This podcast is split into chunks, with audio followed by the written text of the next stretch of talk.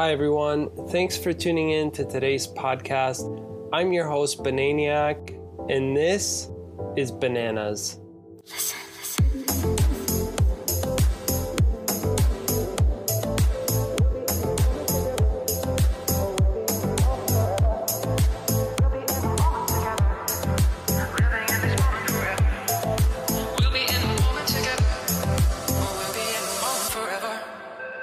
So, I missed last week's episode, but only because I was at the International Conference on Nutrition and Medicine that was hosted by the Physicians Committee for Responsible Medicine in Washington, D.C. But anyway, it's kind of a good thing because I interviewed a bunch of awesome people at the conference, including Dr. Greger, who I previously featured in episode 3, a former classmate of mine who is now an RD for PCRM, plus many more awesome people that you may or may not know.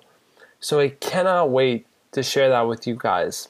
Also, I want to remind people that if you want to support the podcast and the work that I'm doing, you can subscribe to the podcast on iTunes, give it a five star rating if you enjoy it. You can also subscribe to my YouTube channel, Bananiac, which I post all of the episodes on there in video format, plus some more behind the scenes type of stuff. You can also check out the show notes on bananiac.com and use the Amazon banner link for all your shopping needs at no extra cost to you.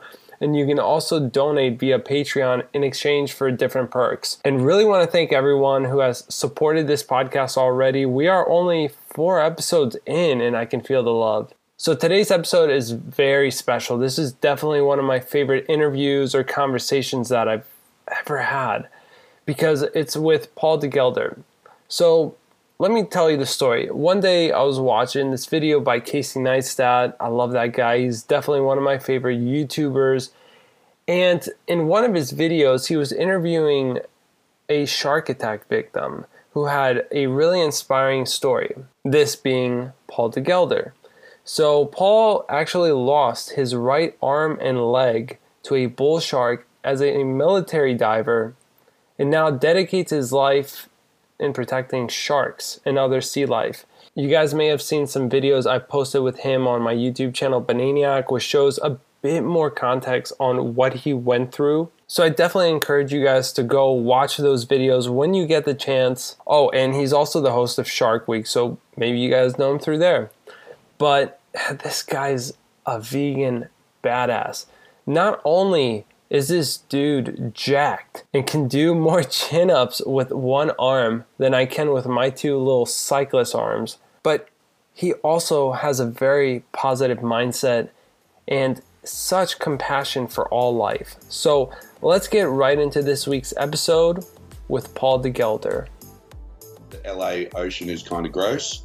Um, but just just to know it's there, and I can sit here at my desk and look out the balcony. I can see all the ocean. Sure. I can see all the Santa Monica mountains. Um, so it's a good spot for that. Plus, Marina, you have being close to Washington, which is the divide between Marina and Venice. Mm-hmm. You get the option as to whether you want some quiet or you want some crazy. Totally. Yeah, it's always good being by the water. I uh, lived in Florida for a little bit, so that Where, was like um, like I lived in Miami and Daytona Beach, so it was like really cool always just being by the water. Even if you don't want to get into it, there's just something about like just even seeing it or walking by it or running, whatever. Yeah. Like just being by the water is just powerful.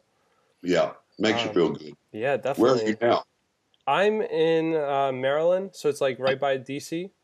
Uh huh. So, I've been down that uh, a few times. Yeah, yeah. It's it's cool. I mean, there's like a lot of job opportunities, but not much to do around here because uh, I, I don't like me I, like I don't like drink or anything. Like I just ride my bike and like make videos you know what I mean? So yeah. yeah. You know what man? Though that's a, a recipe for success. I, I try to hustle man. Like I'm trying to like go after this thing that I'm passionate for. Um, now you got to man. That's the whole reason I moved out to America. Yeah I kind of hit a, a, peak in Australia doing what I was doing, and I just thought, yep. you know what, the next step is to go out to the land of opportunity. And I had some managers out here, so they're like, dude, everyone loves you out here. You've met all the production companies, but you're not here. Right. So I made the big steps and got out of a bad relationship. Asked my mum to look after the dog for a little while, and just you know, I did two years in hotels and Airbnbs. Yeah. I had all my life was in storage. I had a car in Sydney and a car in LA, and I just bounced back and forth for like 20 times in two Right. years, just doing speaking jobs, meeting production companies, and it's working, man. Finally, you know, I just Discovery Channel i- is renegotiating my contract for like way more money, way more shows. You know, I get to stay out here in America and, and pursue this some more. That is so awesome, man. Spread the message, you know. Yeah, like the level you're hitting, like even uh, so I I actually first discovered you um by watching Casey's videos.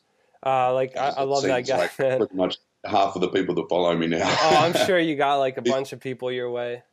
He's got a um, very powerful following, Casey. Yeah, he's just good with the camera, man, and just like having a yeah, just a good personality on camera and connecting with people. Yeah. Um, but yeah, I, I, I saw you through him, and, and then I went on your Instagram, and um, I was just looking because like I was inspired by your story. But then I also saw like you have like plant based or vegan or something on your profile. I'm like, oh, that's even more awesome. So I felt like I, I reach out to you and like, like I, I watched some of the interviews you've done on YouTube, and they're pretty cool. But I have some questions here, like, like I don't think anybody has asked you these before. Um, so I think it should be an interesting conversation. I love new questions because Yeah. I've done so many interviews. I'm just regurgitating the same shit in a different way every time. So yeah, Paul, did you? Uh, I guess want to start off by just telling a little bit about yourself and your story. All right, my name's uh, Paul de Gelder. I'm 41 years old. Uh, I was born in uh, down in Melbourne in Australia and moved from there when I was 10 to the capital of Australia called Canberra, which is a very boring place, and I found myself getting into a lot of trouble. Uh, I finally escaped that place when I turned 21 and I moved away and tried to start a new life. Um, that didn't go really as planned. I ended up working behind a bar in a strip club and making rap music. So not really like it, it, it gave me some new opportunities and uh, some new experiences, but didn't really take me out of the, the bad environments. Um, and then I just, you know, I, I was hitting 23 and I just thought I've got to do something with my life because I, I'm looking down the barrel of just having an, a normal, everyday suburban life, not making much money, working in hospitality. And, and I just knew that there was so much more out there than that.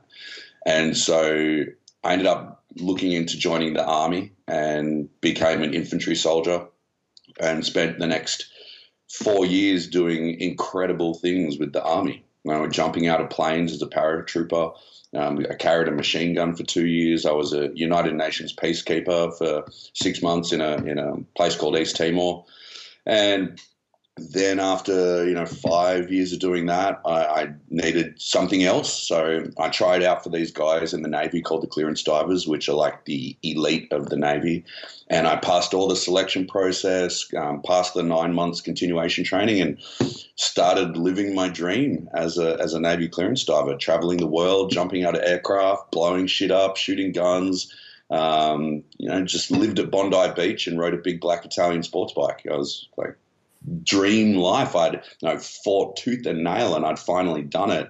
And I was doing that for four years. And then a bull shark attacked me while I was at work in Sydney Harbour and just took, took it all away in 10 seconds. So that was a, a pretty big day at work.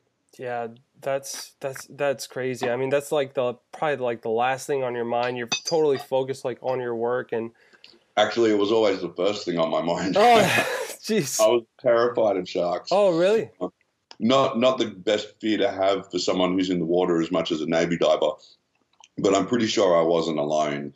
But you know, you have a job to do, you have missions, so you just put it to the back of your mind as much as you can and focus on the task. Right. But then it comes out of nowhere and starts eating you, and it becomes very real. Totally, yeah. Uh, just curious, like, do you know the statistics for like shark attacks? Are they really high, like in Australia where you were working? Um, I was the first person in 60 years Wow. Yeah, just Wow. very lucky. And we knew that there was bull sharks all through Sydney Harbour.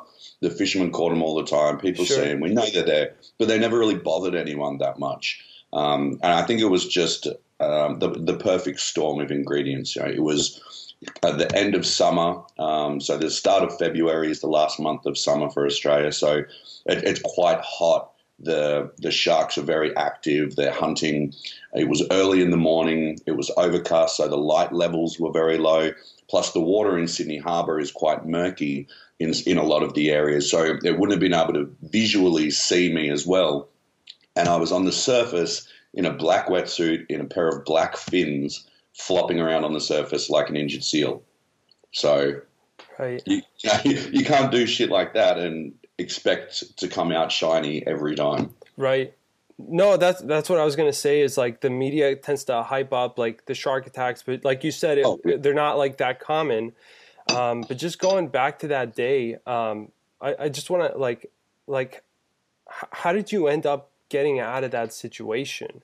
I mean, it is a rare instance, but like it's very scary. Like, how did you end up surviving that shark attack? Um, I think a lot of factors came into play that kept me alive. Um, the first one was the the decade of military experience that I had, learning how to, um, I guess, control panic in a, in a, a very turbulent situation, how to how to think through situations. Um, because I, I, literally thought I was about to die. It had me underwater. I was drowning. I was in total agony. I couldn't get away from this shark. Um, so I, I, was preparing myself for death. And then I popped to the surface and realized I wasn't dead. The shark wasn't attached to me anymore. I wasn't being thrashed around. And I had a safety boat in the water about um, 100 meters away, so about 300 feet away. And three of my buddies were in there. So I thought, I've got to get out of here. And I just started swimming back to the boat.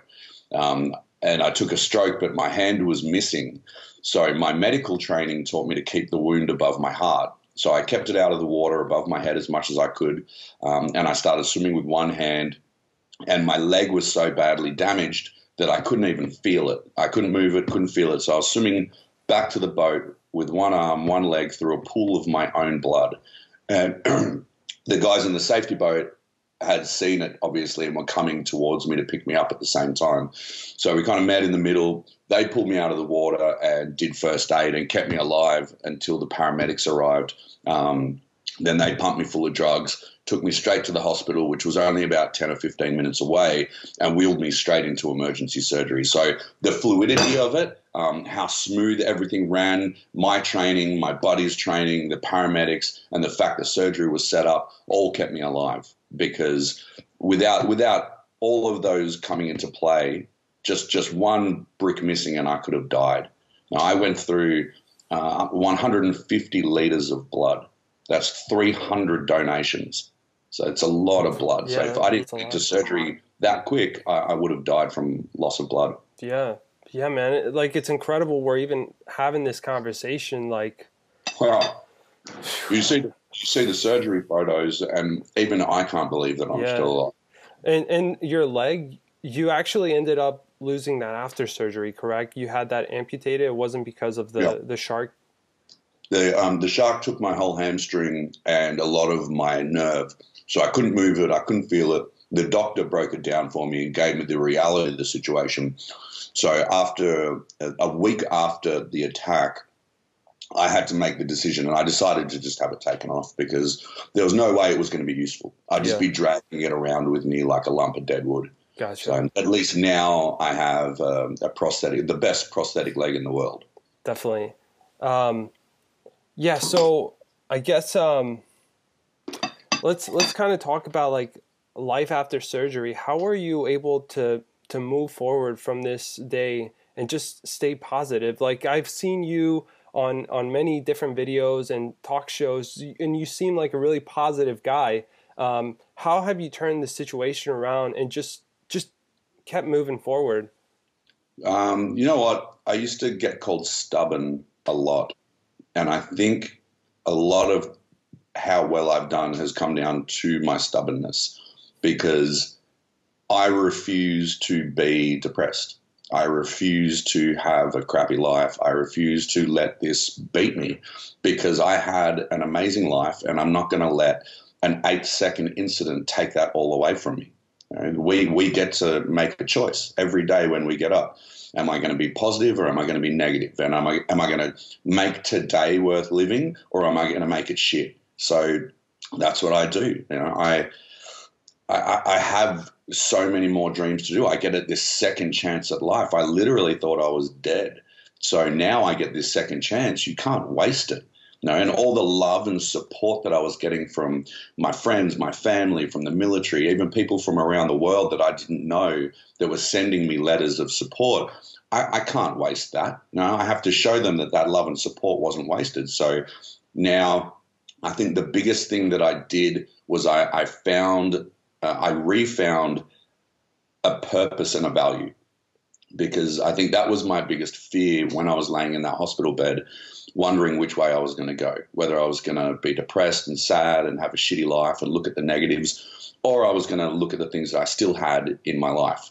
And finding value and purpose in what was to come was probably the biggest thing because without those two things, it's so much harder to get up out of bed because you don't feel like you have anything to offer the world.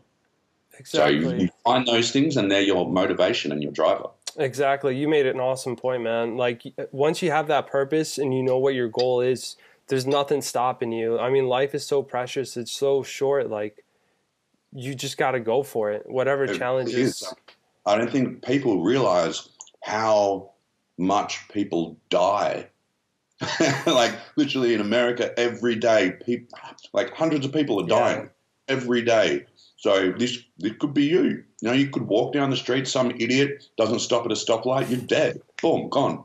Your your, your light is extinguished. So find a purpose. Don't waste this time. Like find something amazing for yourself to do, and it doesn't even have to be something you know grand. Just make the little things count. You know, those little things they build up over time, and they, you know, it was like me recovering and going back to work. Uh, I couldn't, I couldn't even imagine going back to the navy straight away. It was too big, it was too hard. So I broke it into small, little, achievable goals over time. Now, something as simple as get up earlier, you know, find ways to sleep better, eat healthier, uh, get off the drugs. Just little things that over time built up um, surprisingly quickly as well. Because once you have those small little goals and challenges set, you can you can smash through them all. But if you're just kind of bumbling through life, going, okay, well, I have this dream of traveling the world, but I don't really know how I'm going to get there, and I'm just going to wait and see if it happens. You will never get there.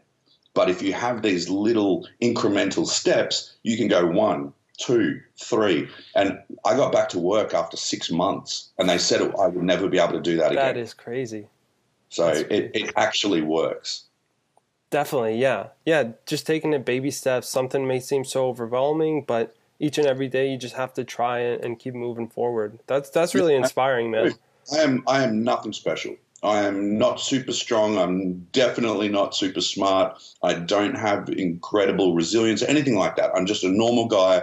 I used to slash up my arms when I was a kid because I was so depressed. I struggled with life. I was smoking bucket loads of weed, taking drugs, smoking a pack of cigarettes a day. It doesn't matter where you start as long as you start. And um, right now, uh, like how, long has it been, by the way, since since your accident? Um, a little over nine years now. Gotcha. It was February eleventh, two thousand and nine. Gotcha. Um, uh, are you uh, are you able to go back into the water? I went back into the water three months to the day after the shark attack, trying to surf on one leg. Wow. Um, because I love being in the ocean. We were discussing it before. How good does yeah. it make you feel? You don't even need to be in it, but where I lived at Bondi Beach, the water and the beach is so beautiful. I'd see it every day when I was trying to learn how to walk again and things like that. And I just, all I wanted to do was get back in it and feel like totally encompassed in nature again. It's, it's so healing. So as soon as my stitches and my staples were out of my leg and my hand, I went straight back in. And, and you're uh, not, you're not scared. Like you're not, you're not like worried. Dude, what's the chance of it happening twice? uh, yeah, well, still working for Shark Week, it's probably a very high chance because I do, I do some really ridiculous things now, like swimming with great white sharks without a cage in the middle of the ocean. So, yeah, I, I'm pushing the limits on that. Power to you, man. That's that's great, though. There's nothing left to be afraid of. Once you've come that close to death, Yeah. there is nothing left to be afraid of because our our, our ultimate fear is is death. So why we scared of heights and spiders and this and that? Uh, a a lot of the times it comes down to we're just afraid of dying. We don't want to get hurt. We don't want to die. You find out what's really important when you come that close to death, and that is not having any regrets. Right. Exactly. Um, what uh, what tips would you have to um, anyone who does encounter a shark in the middle of the ocean or the sea? Um, what tips would you have for them to survive in a situation like that? if if you can't get away from it, say there's no option, you're the shark is swimming around you, you're not near land, you're not near a boat or anything. What you want to do is try and keep your eyes on it as much as you can. Uh, so I just shot a show where I was drifting through the, ocean, the Atlantic Ocean, uh, 2,000 feet deep, uh, for two days and two nights. No food, no water, and the the crew were chumming the water as well. So it was a, a scenario whereby our boat had blown up. We were in the middle of the ocean. Maybe we were spearfishing. The the bait box had gone over the side. It attracted all the sharks, and I spent two days surrounded by a, a pack of oceanic whitetips. And the thing that's that kept me safe was the fact that I could see them. I remained calm, and anytime they came in, I didn't meet them with aggression. I met them with a dominant force. Yeah. So, uh, you know, we had occasionally safety divers in the water, and I had to keep telling some of them off because they kept jabbing the sharks with a pole, and which was aggravating them. So I had to show them you don't have to do that. If it comes in close to you, put your hand on the end of its nose, put it on the side of its head, redirect it, push it away. You're showing a sign of dominance, not aggression. So that's what I would highly recommend. Don't take your eyes off it. Don't be super aggressive unless it's really having a go at you. If it's really like gnashing its teeth at you, straight for the eyes, straight for the nose if you can. All of this was running through my head too, but I just didn't have the opportunity to do that. No, I mean like that's like going completely against your instinct. Like you just want to Yeah. turn and run or swim away, Exactly. but But a, a lot of the time, the sharks aren't trying to kill you. They're not trying to eat you. They're just curious and they're coming in for a look. And you can see all of this these videos on YouTube where great white sharks come up to people and they put their hand on the nose or they, they're swimming on its back and all this all this amazing stuff. Um, and generally, that is enough to deter it for it to realize, okay, this isn't food. Um, you know, the the biggest rule that someone taught me was don't act like food. They won't treat you like food yeah. it's good advice. don't run away. Don't don't try like thrashing away if Yeah. it's too close. Well, I guess it's kind of like a dog too. I watch. Um, I've seen some episodes with Cesar Millan, and he talks about kind of like what you're talking about, like being dominant and not, yeah, just not like letting the dog be over you. You know, Mhm. um, so dominating the situation. But that's interesting. I never thought about a shark that way either. Yeah, they're, they're just curious uh, most of the time. You know, Yeah. uh, there's always it is a wild animal, and there are instances where sharks have just gone bananas, eaten people, uh, attacked people. But that's that's the wild. Sure, It's unpredictable. Right. There's not one size fits all for every scenario. totally. Can we talk a little bit about um? Because I'm I'm kind of curious. I'm a nutritionist. Um, what were the nutrition recommendations for you after surgery? Did they um, recommend any type of uh, like? Did they recommend like eating more protein or anything special like that? No, I didn't get any direction whatsoever. Um, Really? Fortunately, I had a um, one of my best friends that I grew up with. He moved in with me to look after me when I, like, you know, some days I couldn't even get out of bed. So he moved in with me to like look after the cleaning, and he was a chef, so he looked after all the cooking as well. So he he knew the nutritional requirements. Um, and at that point, I, I still really didn't know that much about nutrition. Being in the military, a lot of the times you just eat what is ever at work.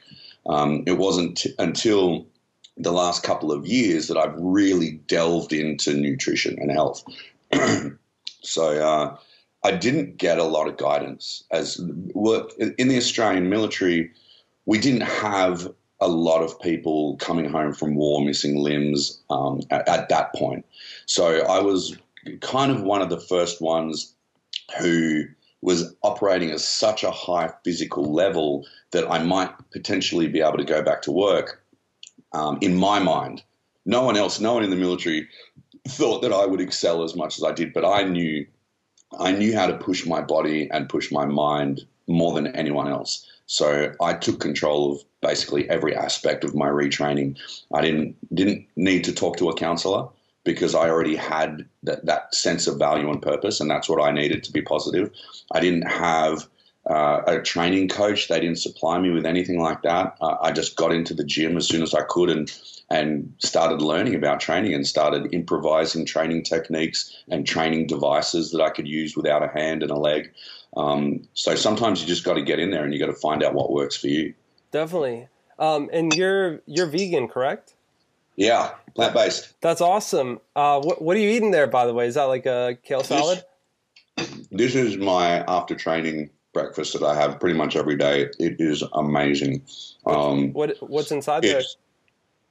It's three scoops of oats, it's a scoop of this um, protein powder that I discovered from a company called High Performance Nutrition. It's banana maple French toast flavor. Oh, sounds good. So good.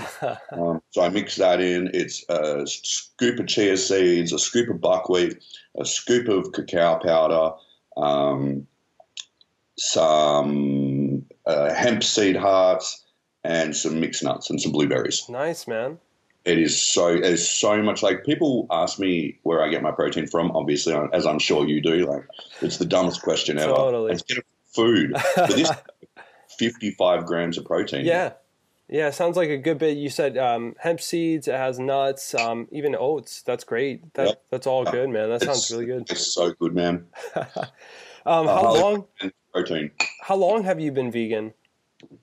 Uh, I think it's coming up on like three years now. That's awesome. Yeah, I mean, really, I would never go back. What What made you decide to start eating more plant based? I felt like a hypocrite.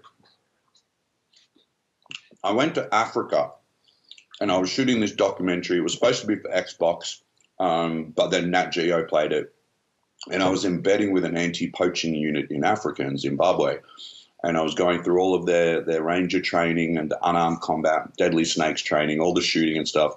And the guy that had founded and was running the International Anti Poaching Foundation there, a guy called Damien Mander, um, he was a Navy clearance diver in Australia as well. And I'd met him once before, but we, we never really knew each other. And we talked backwards and forwards. And I went to Africa and we, we filmed this show, and it was really awesome. But he had a cook his chef creating a separate meal for him and his wife. And I was asking him about that. And he said, "Oh yeah, I don't, I don't eat animals. I, I, this is all vegan." And I said, "Why, why would you do that? Like you asked me?" And he said the exact same thing that I said to you. He goes, "I was protecting the animals and I was eating the animals, and I felt like a hypocrite." And he's a huge man. He's so big, um, and I just figured, you know, it, it, it planted the seed, and it, it kept coming up this plant based lifestyle, this vegan lifestyle. It kept popping up in my life. And I feel like when that happens, you need to start listening to the universe. So I started thinking about it and I thought, well, geez, I work in conservation. I work trying to save the oceans. I'm eating all the fish and I'm eating all the chickens and like I'm eating kangaroos and all that stuff. And I felt like a hypocrite. So it started there and it took a little while. I gave it a go once and I failed miserably um, because I just went, oh, I'm just going to stop eating everything all at once. And it lasted not even a week. Um, but then some other people that I respected came to me with the idea as well. And I started listening and I did it incrementally, just like the goals and challenges we were talking about earlier. I cut out red meat, white meat, fish, and the last one was eggs, which was quite hard because it was like my last vestige. Come home after training, got to get that lean protein in, got to eat those eggs. Right. Now, honestly, eggs gross me out. It's like, nasty, it's man. It's funny how you know people talk about it with sugar. Once you stop consuming sugar, you lose that craving for it, and you actually don't want it, and the sweetness uh, is too much for you. Now, it's the same with with animal products. I physically don't want them. They, I, they don't interest me. I don't want to be an some asshole that knows full well what's happening out there in the factory farms and what the animal agriculture industry is doing to our planet uh, and the commercial fishing is doing into our oceans, and just turn a blind eye and just go, it'll be all right. Someone else is looking after it. You know, it's it's these little things that we can all do. You want to save the oceans? You know, I get a lot of people ask me, how, what can I do? What conservation group can I join? I'm like, stop eating fish. Starts with your diet. Yeah. Yeah. Yeah. Totally. And and that's so awesome to see someone in your position like make that connection. Someone working with animals because. Yeah, I mean, like you said, there's people working in preservations, doing all these all these awesome things for animals, but just not making the connection that when they go home for dinner, they're eating, you know, other animals. Their Um, ideals and their actions just aren't meeting. right, right. And it's it's a win-win because you know I, I thought I was going to lose muscle and I was going to become skinny and unhealthy, like the stereotypical idea of a plant-based or vegan person, and that did not happen. Dude, All I did was I had, I had to learn about nutrition. Yeah, and and you're huge. Like you're in great shape, man. Like I've seen videos of you benching. You bench more than than me, man, with like these two hands. Like that's awesome. That's so awesome. Dude, I haven't I haven't had a serious injury since I started. And I used to get injured all of the time. I'd have my elbows would blow out, my shoulder would blow out, my knee would blow out. I haven't had a single serious injury like that in over two and a half years. Yep. So I'm not going back, man. Life is too good. I feel good in my soul. My body feels good. And people talk about having all this endless energy and stuff. I haven't really noticed that. Like I, I I'm not going to bullshit anyone. I'm not going to say, "Oh, I just feel like I've got all this energy," and I don't. I I don't feel that different physically every day, but I don't have the injuries, and I feel good in my soul. That's awesome. nothing is dying needlessly for me to live. So that's enough for me. Exactly. Yeah. Both great points, man. Um, you go to bed at night and, and you don't have to worry about like the harm that you would be doing otherwise. So And mostly people don't anyway, because it's it's either ignorance or they don't care. um, yeah. Once you know, once you've watched Cowspiracy, once, you, once you've watched What the Health, once you've watched all these amazing documentaries about animal agriculture, and you still turn a blind eye, that's that's unacceptable. Totally. And so, uh, can you talk a little bit about like your fitness routine? Like, what do you what do you do in uh, in order to stay um, fit? Um, so I, I've always trained for my lifestyle. Uh, so when I was in the army, I had to have in, in crazy endurance. Um, I didn't have to be big and strong, which was great because I just could not maintain muscle, um, especially on the food they feed us out in the in the field. But I, I could run forever. I could do push-ups forever. I could walk with a pack forever. Um, then I changed to the Navy, and it was it was very similar. There was a little bit more swimming, a little bit more um, breath control type stuff. Um, all around physical fitness involving strength as well, because there was a lot of really heavy stuff we had to lift and boats to pull through the ocean. So I trained for that. I, I'd go to work and we'd have PT in the morning. It'd be a lot of HIIT training. hmm And then after work, I'd go and lift weights so I could keep some muscle mass. Now I don't need to have that crazy endurance. I keep an all around level of fitness. Um, running for me now just isn't that much fun. Uh, I don't, the blade, like, I love running, but I don't get that same feeling where I'm just running along and you get your wind and everything's sort of cool. Now it's like I've got to concentrate on every single step and I've Yeah. got pain from the, the blade socket running, rubbing my skin off. It's just, it just doesn't have that feeling for me anymore. But I love going into the gym. I get my headphones on. I, I'll go outside. I train down at Golds at Venice as well, which is incredibly motivating and inspiring. And I'll go out the back and I'll I'll work on my one-legged box jumps. You know, so Nice. I can can develop the strength and the speed and the endurance of my one leg that I have, so that when I encounter things in life, I, I'm already ready for it. You know, I can still do bulk loads of push-ups, lots of chin-ups. I, I love calisthenic type stuff, body weight, but I also like the heavy weight, so I can keep some muscle mass. Um, because you know your diet, your nutrition, and, and the way you train are what are going to give you the body that you want. So I, you know, it, it's it sound might sound dumb, but I'm kind of a product now. now that I'm on Shark Week, now I'm on TV, um, now I'm doing things like that. You have to have a, a good outward appearance. So I Oh, can't get on TV and talk about being plant based and being healthy and not look healthy and fit and Right. good. So I train for that lifestyle. I, I like to show people that it is totally achievable, even if you're starting from the ground up, like I had to. Uh, even if you're you have injuries or disabilities, it doesn't matter. You can find a way to do it. Totally. Yeah, and you have to walk the talk, like you said. You have to be a good role model for people in order to inspire. Exactly. Do as I do, not as I say. Yeah. And um, how about your prosthetics? Do you have like specific ones for um, certain type of workouts? Like, do you? Yeah, I've got. Um, I don't have any of them with me right now. I've got one leg over here. Alright, let me just grab it. Yeah, yeah, no worries. Uh, So this is this is one of my diving legs. Oh, nice. Is that carbon So I- fiber? Uh, yeah, on the outside it's all carbon fiber. That's awesome. It's not bad. So this one I can. There's a button on the side I can press and point the toes. So that way I can put a, a diving fin on it and kick my leg. oh, nice, nice. Um, the one that I've got that I'm wearing right now is probably one of the best prosthetic legs in the world for walking. Um, it's waterproof, but only for swimming, not for diving, which is why I've got to change legs. Yeah. Then I've got two for weightlifting, one for pulling exercises, one for pushing. I've got my robotic arm, which is incredible.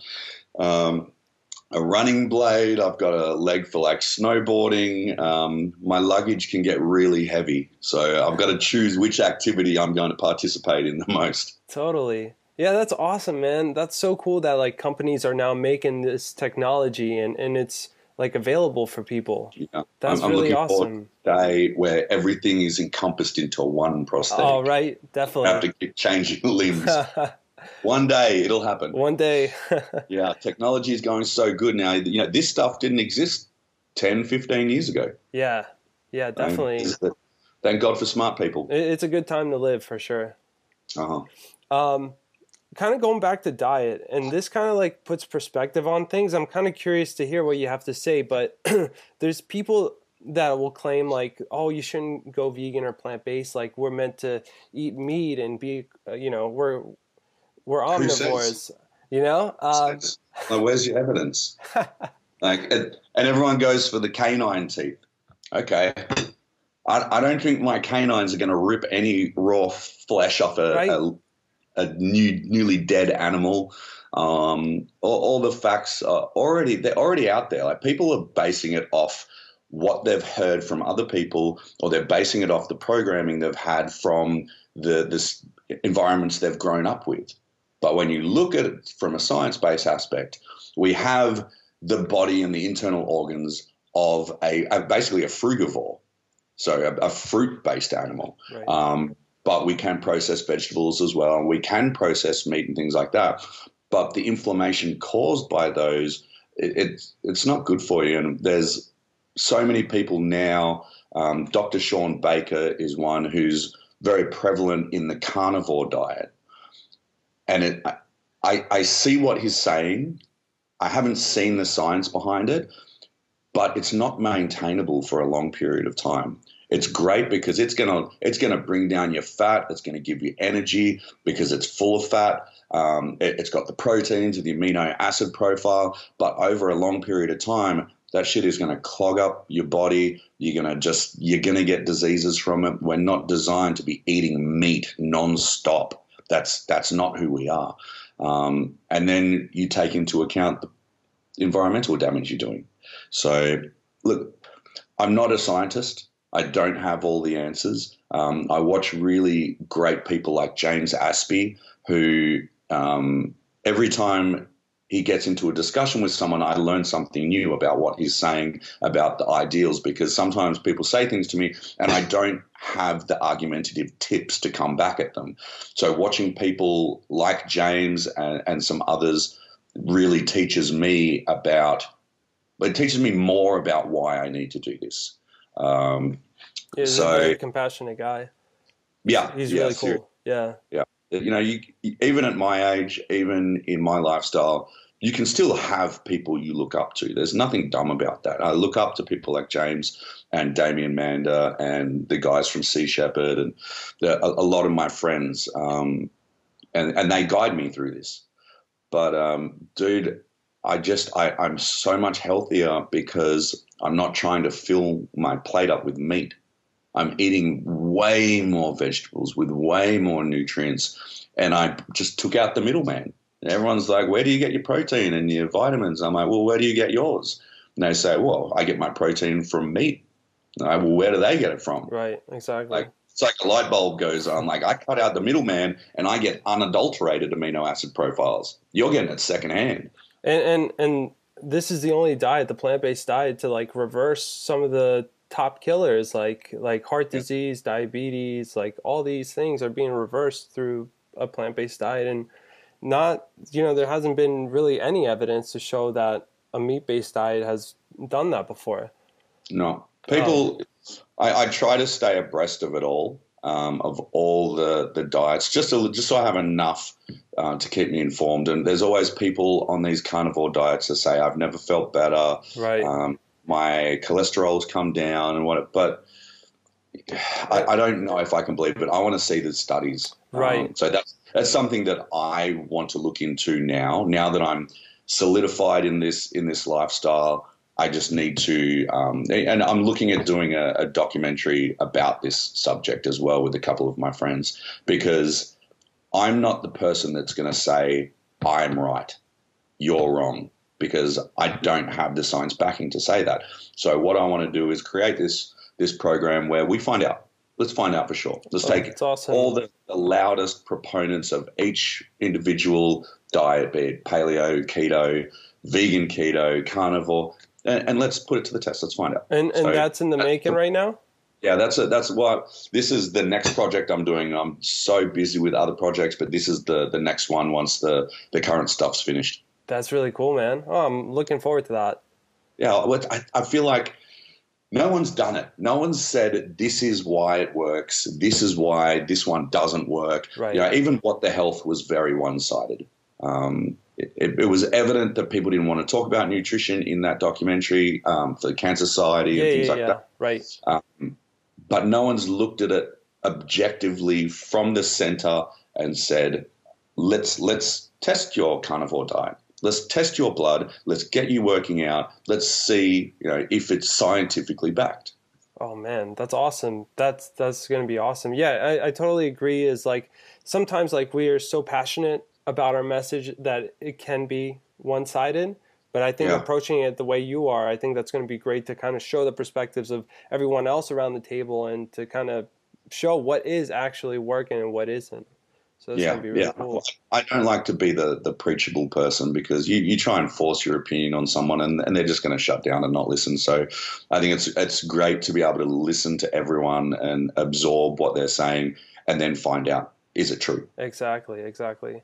But um, at the same time, like I think it's just uh, it's crazy to like pick like a an animal that does like eat meat like like a shark and saying that humans should be eating meat where like all of our anatomy is just kind of pointing to like uh, you know, like an herb, herbivorous uh, creature. Yeah, yeah. You know what but I mean? It's it works, man, as well. You know, why would you want to inflict harm on another animal, another creature, when you don't have to? Right. And people love animals. Everyone loves animals. Everyone loves sharks, and they're oh look at the pretty fish, and they travel the world to go scuba diving and look at these beautiful fish, while at the same time wiping them out. Exactly there's, there's a hypocrisy there that people aren't connecting together. I think I don't know this. I, I may be wrong with this, but I think the fact that we have that feeling of compassion and empathy, I think that almost alone is you know enough that we should not be eating animals. You yeah. know what I mean? Like if a if a lion or something like hunts, I I would imagine it probably doesn't feel too much empathy, but I don't yeah. know. I, I could be wrong with that. People people get absolutely uh, aggravated and disgusted by the Chinese Yulin festival, for right. example. Exactly. The festival where they eat dogs, cats, and lychees. You know, three three great tasting things. They get they're disgusted by that, and they think it's the most horrible thing. and yet they'll eat a pig, which has been proven to be smarter than a dog and even some chimpanzees. You know, where where is the disconnect? Why does this one animal have so much more value than another one? You know, they, they all want to live. None of, no one wants to live in a cage. No one wants to be exploited for your babies or exp- inseminated for your milk. Why would you drink milk from a cow when you wouldn't drink milk from a dog? It's the same right. thing. Yep. It's just one animal is as the same as another. Exactly. I, I don't get it anymore. You know, once you think about it and you start practice, practicing it in your life, you, it, it blows your mind that people um, I, I see advertisements on TV all of the time about the double, triple Burger King bacon burger. And I just can't believe that people still eat that shit. I can't believe that that's not criminal. Mm-hmm. Totally. Yeah. Uh, like we just made. any way you look at it, I think we can agree is like health wise, environmentally, for the animals, like it just doesn't make sense. Um, yeah. But yeah, that's, that's a good point. Um, you do a lot of work with uh, Shark Week um, and and helping preserve sharks and protect wildlife. Um, okay, before I ask you my question, why? How can you um, just show compassion for for an animal that was so aggressive to you? Um, like how you know? Can you talk a little bit about that? Like why why are you trying to help I, sharks? I never blamed the shark for starters. I chose a dangerous life. I chose a dangerous job. So when you do that, you have to accept that something can go wrong. And when it does, you can't get upset about it. Otherwise, you shouldn't have been there in the first place. So it's stupid of me to get upset at a shark for something that was outside of my control, but I put myself in that situation. So I, I never blame the shark. Um, I might have been sometimes angry about the situation, but over the years, um, I became the person that the Australian media would turn to when there was a shark attack. So, out of necessity uh, of not sounding like a moron, I had to learn about sharks and why sharks attack and the anatomy and the behavior and all that sort of stuff. So, through knowledge, we dispel fear, uh, is a common saying. And that's what happened. The more I learned about sharks, the more contact I came in, into them with, the, the less I realized I had to fear of them and how amazing they are and how essential they are. So it was kind of a, a stepping stone progress to the point where I was given a voice for good. And if you're given that opportunity, it would be a great shame to let it be wasted. So I have this voice. People seem to listen to it. I have a great connection with the younger generation that want to learn about sharks. Um, when I go speak at schools and want to learn about life in general and what it's like to be on Shark Week. So, you know, Steve Irwin once said, if you can make people fall in love with something, they'll want to protect it. So, my job isn't to do all this crazy shit. It isn't to risk my life. It isn't to be a dickhead on TV. It's to hopefully make people fall in love with our planet and want to protect it. And let me ask you, why is it so important to protect sharks? Um, why why do they need um, preservations and not just leaving them alone in the wild? Um, well, they can't be left alone in the wild because like, we can't stop protecting them at this point because the commercial fishing industry is destroying them. They're wiping the sharks out, and not just the sharks, all of the fish. Right one of my friends who is a used to be a commercial fisherman. He's doing a, a bit of an Instagram expose at the moment about uh, the commercial fishing industry and how much bycatch there actually is because people don't understand. And one of the pictures that he posted was this huge big tub of a couple of squid, hundreds of these butterfish, and a great white shark, all dead the target species was the squid. That is crazy. So that is what commercial fishing. and everything fishing. else is like collateral damage or yeah. whatever. He's got photographs of basking sharks, of dolphins, of sunfish, and you know the mola mola. All of these things dead on the deck of a boat from commercial fishing, and the current status of the fishing industry, the the regulations and and rules that they abide by, are currently unsustainable. We're just pillaging the ocean. And if you take the ocean's health away, you take the health of the whole planet away. And sharks are like it's like playing Jenga. You remove one block, and maybe you're okay. You know, there's a couple of species that gone extinct. The vaquita, I think there's only, you know, this is a, a porpoise about yay big. There's only about 20 of them left in the world, and that's horrible. You can remove a block here, you can remove a block there, but it gets to the point where it becomes so precarious, the whole thing is going to collapse if you take too much away. And sharks are one of those, it's almost like removing a whole level because they're so prevalent throughout the world. They keep the fish stocks healthy. They remove the dead, dying, and they keep, um, you know, and, and people don't, people hear it, but they don't understand. Okay, they remove the they um, keep the fish stocks healthy. What that means is they remove partial numbers of fish that, if they, their populations exploded, they would destroy the ecosystem. So, for example, uh, if you take so it, this is actually an example. There was a, a, fishing village where the, the community thrived off the scallops, mussel, mussels, oysters, and all the sharks were fished out of the water. So there's no sharks left. So what happened was the stingrays that the sharks ate, their population exploded and they destroyed all of the scallops, the mussels, and the oysters. Collapsed a whole industry. People lost their boats, they lost their homes. The whole the whole community was shut down basically because they killed all the sharks. So that that has been demonstrated over and over again in different scenarios. They killed the tiger sharks up on the uh, Whitsundays of Australia back in the, the 60s and 70s.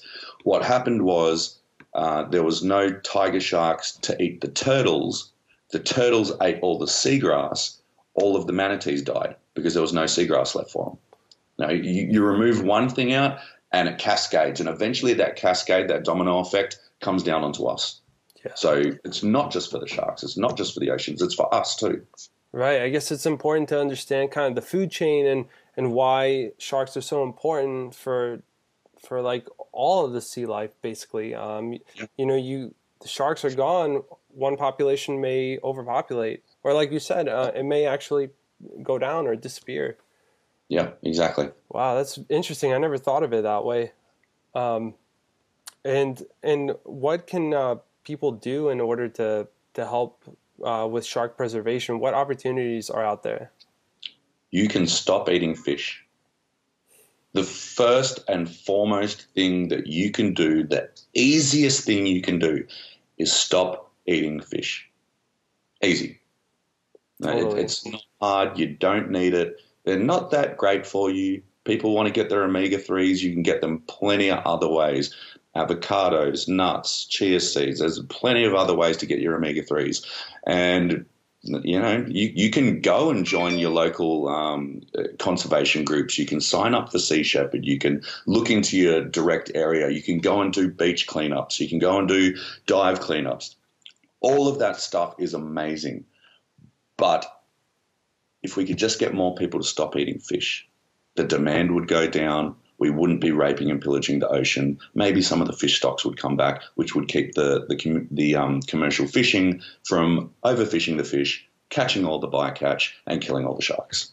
Totally. Yeah, I 100% agree. Like it starts with your diet, um, but yeah, there are some great opportunities. Like Sea Shepherd, I had a couple friends that were um, on some ships and, and worked with them, and t- they talked about some of the great work that they were doing, going overseas, and like just some of the illegal stuff or even like legal but just like some yeah. of the massacre that occurred with like yeah. dolphins and, and other sea life it's um it's crazy so people who do go into that type of work like i have so much respect for them mm-hmm. it's a passion man like we were talking about before they find a value and purpose and that's enough for them you, know, you feel like you're doing good in the world and there's nothing that makes you feel better than feeling like you're doing good that was something that I learned uh, when I started doing a little bit of speaking. You know, the two biggest things I was afraid of were sharks and public speaking. And now I make shark documentaries and I do motivational speaking. it's, it's crazy. But um, I found that by just talking and telling a story and helping people with the messages that I had learned through life, I was helping them. And they would write to me through social media and let me know how much that helped. And that meant so much to me. It made me feel like I had that value and purpose. I was actually serving. You know, it was a, a transfer over from my military service to now I'm serving the community directly. I'm helping people that I might never have the opportunity to meet face to face, but I can still help them improve their lives and their mindsets and their emotions and their physicality and their nutrition while saving the planet. So this is you know, it's an amazing thing for me to feel like I can do. That's a great message, man. Um, I guess uh, this is a good point to to wrap things up. Would you have um, like any other final thoughts? Any um, any uh, like how can people connect with you and find out more about you? Um, the best way is probably Instagram. I'm, I'm pretty pretty good with that stuff. Um, Discovery Channel's asked me to be more involved in the in the social media stuff, which is you know out, outside of my realm. But I'm trying to be better at it. Um, going on YouTube with Casey opened my eyes to some stuff, so I'm doing a little more YouTubing. Um, but really, just you know, the, the change starts with you. you know, it, I, I hate it when I hear people say, "I can't." Or I could never. Those two words should be taken out of your vocabulary. I can't and I could never. I, I can't exercise. I could never stop eating meat. I could. You know, people say that for all manner of things. Don't don't say those. Just do it. Just that, you can do anything you want. Uh, my life is has proven that to me. So just cancel those words out. Just if you're going to say I can't or I could never, change it to I, am going to, I will. I, I'm, I'm not doing it just yet, but I can and I will. So I hope you guys enjoyed this episode of This is Bananas. To learn more about this episode, check out the show notes over at bananiac.com. That's B A N A N I A C.com. If you're looking for easy and nutritious plant based recipes to make at home, you can download my ebook, Bananiac Simple Vegan Recipes, from my website as well. It includes 25 of my favorite whole food plant based recipes that I make and eat every day and will hopefully help you eat more whole plant based meals as well. If you enjoy listening to this podcast, please rate it wherever you're listening to it. Share this episode with someone who could benefit from it. Leave a comment with your thoughts and subscribe to This is Bananas as well as my YouTube channel Bananiac, which you can find at youtube.com slash Bananiac. This helps me become more discoverable and ultimately reach more people with my work. If you like to donate, please visit patreon.com slash Bananiac. Thank you so much for listening to my podcast and supporting the one man band that I am. Until next time, everyone, take care of yourself, spread the word, and we'll see you in the next episode. Peace.